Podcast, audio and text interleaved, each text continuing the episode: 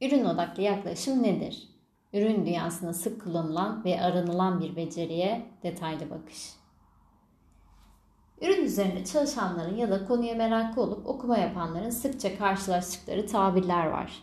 Product thinking, product sense, product mindset. Bunları ürün odaklı düşünme, ürün odaklı yaklaşım, ürün sezisi, ürün zihniyeti gibi Türkçeleştirebiliriz. Peki nedir bu ürün odaklı düşünme? Facebook'un eski tasarımdan sorumlu başkan yardımcısı Julia Zoho, e, belki böyle telaffuz edilmiyor olabilir ama artık affola, kendisi şöyle tanımlıyor ürün odaklı düşünmeyi. Bir ürünü yararlı ve insanlar tarafından sevilen yapan şeyleri anlama becerisi. Ürün zihniyeti taşıyan kişilerin en önemli özelliklerinden biri bir ürünün kendisi ve çevresi için nasıl çalıştığından ziyade ki hepimiz severiz şu özelliği sevdim, şunu sevmedim gibi yorumlar yapmayı. Geniş bir kitle için neden ve nasıl çalıştığını anlamaya çalışmalarıdır. Ürün yönetimiyle ilgili iş görüşmelerinde şu sorular pek sık sorulur ki bana da pek çok kere soruldu. En favori ürünün ne? Neden? Ürün yönetimini ya da spesifik bir X ürünü 5 yaşındaki çocuğa anlatacak olsan nasıl açıklarsın? Bu soruların da hizmet ettiği şeyler olmakla beraber ürün odaklı yaklaşımı bir kişinin ürün odaklı yaklaşım olup olmadığını anlamak için aslında şu tip sorular daha yönlendirici olabilir. X ürününü düşündüğünde başarısındaki en önemli faktör sence ne? Neden? X ürünün yöneticisi olsan Y tipi grup üzerinde başarılı olması için neler yapardın?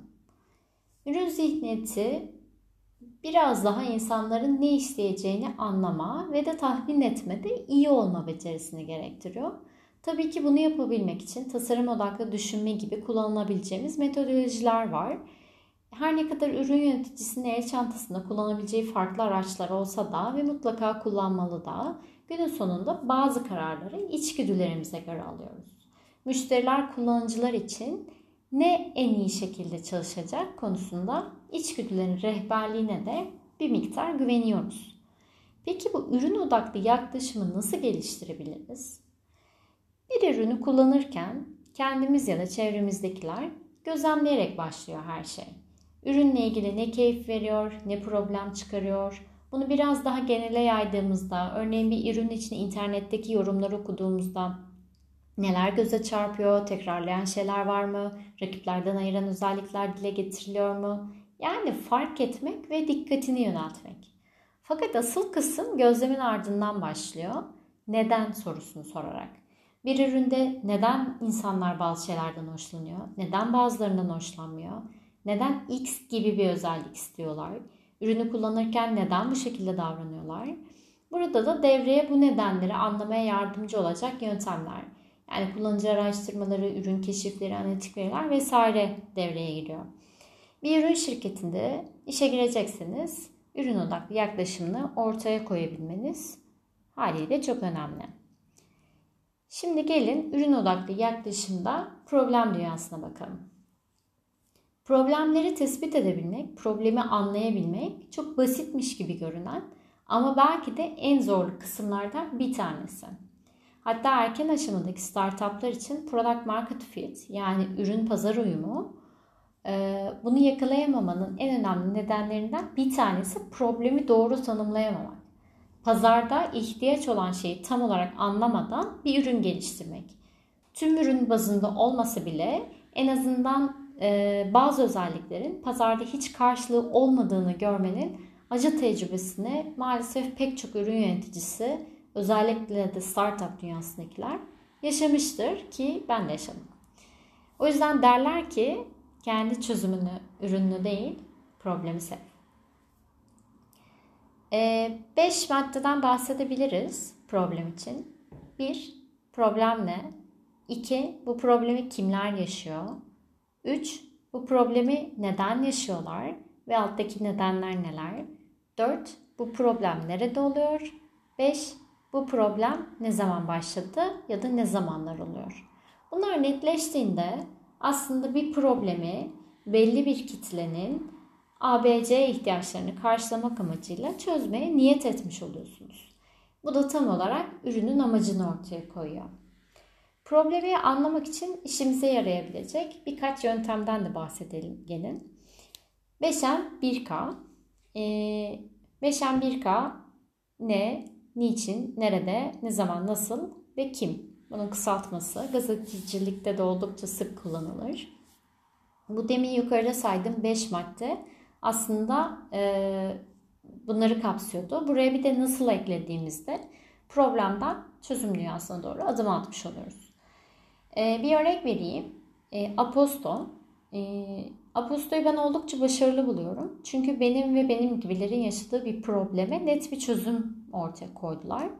E, Türkiye'de tarafsız ve objektif gazetecilik hemen hemen hiç kalmadığı için, haber sitelerinin dört bir yana sinir bozucu bir şekilde reklamda olduğu için, TV'de ve basında haberlerde kullanılan dil çok fazla acitasyona ve drama dayanıp hep olumsuzluk barındırdığı için, e, Twitter gibi mecralarda çok fazla yalan haber dolandığı ve gündemi özet bir şekilde alamadığımız için gündemi takip etmeyi bırakanlara bir alternatif oldu.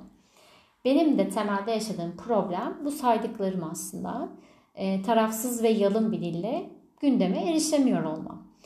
E, benim gibi zaman kısıtlı olan, politik olmaya mesafeli duran, teknolojik okuryazarlığı yüksek ve dijital mecraları kullanan e, kişilerin de benzer problemi olduğunu varsayabiliriz. E, ve bu problem aslında dijital mecraların iyice yükselmesi, basının yok olmaya yüz tutması, bilgi kirliliğinin tavan yapması, tarafsızlığın hemen hemen neredeyse tamamen yitirilmesiyle ay yoka çıktı bildiğiniz gibi.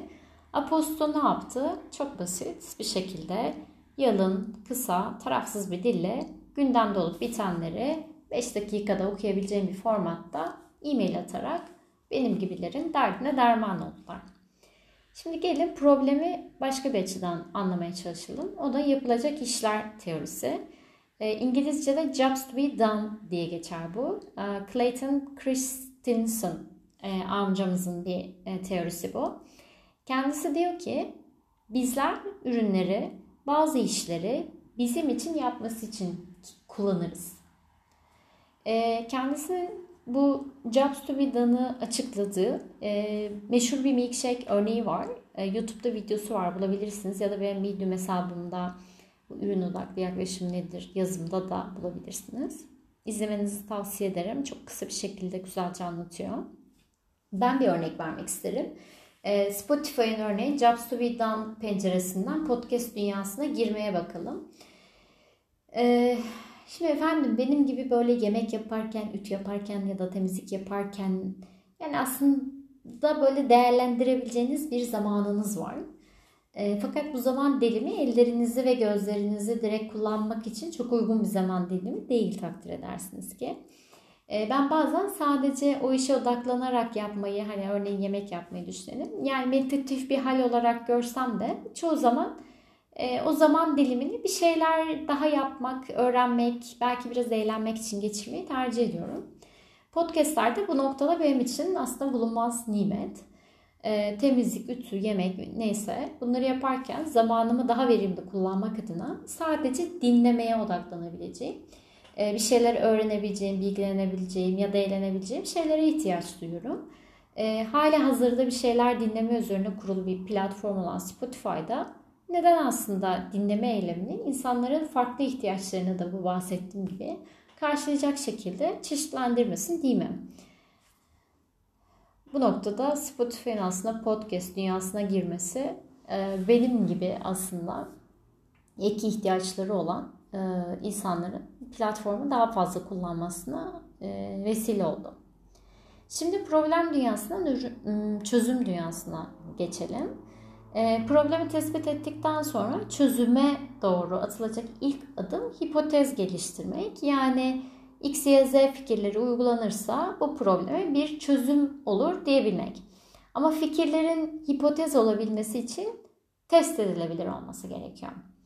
Şimdi tasarım odaklı düşünme diyor ki bize problemi tespit ettikten sonra genişle ve olabildiğince çok fikir üret. Fikirlerin içinden olası veya mevcut müşterilerin, e, kullanıcıların ihtiyaçlarına bir fayda sağlayan ve nihai olarak başarmak istediğimiz iş hedefine katkı sağlayan çözüm fikirleri ni aslında hipotez kategorisine değerlendirebiliriz. Şimdi çözüm önerilerimizin bir kısmının değeri yüksek yani müşteriler için değer yaratan öneriler. Bir kısmının ise değeri düşük. Biz tabii ki e, değeri daha yüksek olan fikirlerle ilgileniyoruz. E, bu noktada Jeff Gotthelf'in Lean UX'te aktardığı bir şey var. Der ki bütçe, teknik efor, pazar ya da marka açısından risk taşıyan çözüm önerilerimiz için prototip geliştirerek test etmek, fikirlerimizi varsayımlarımıza göre doğrulamak ya da yanlışlayarak park etmek ve ardından geliştirmeye geçmek gerektiği.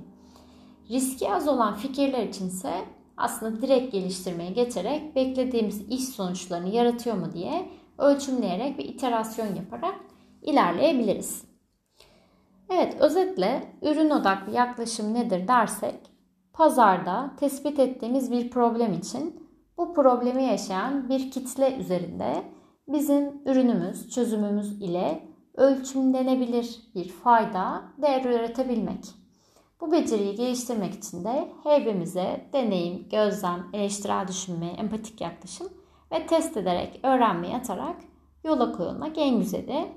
Kervan yolda biraz da öğrenerek düzülüyor.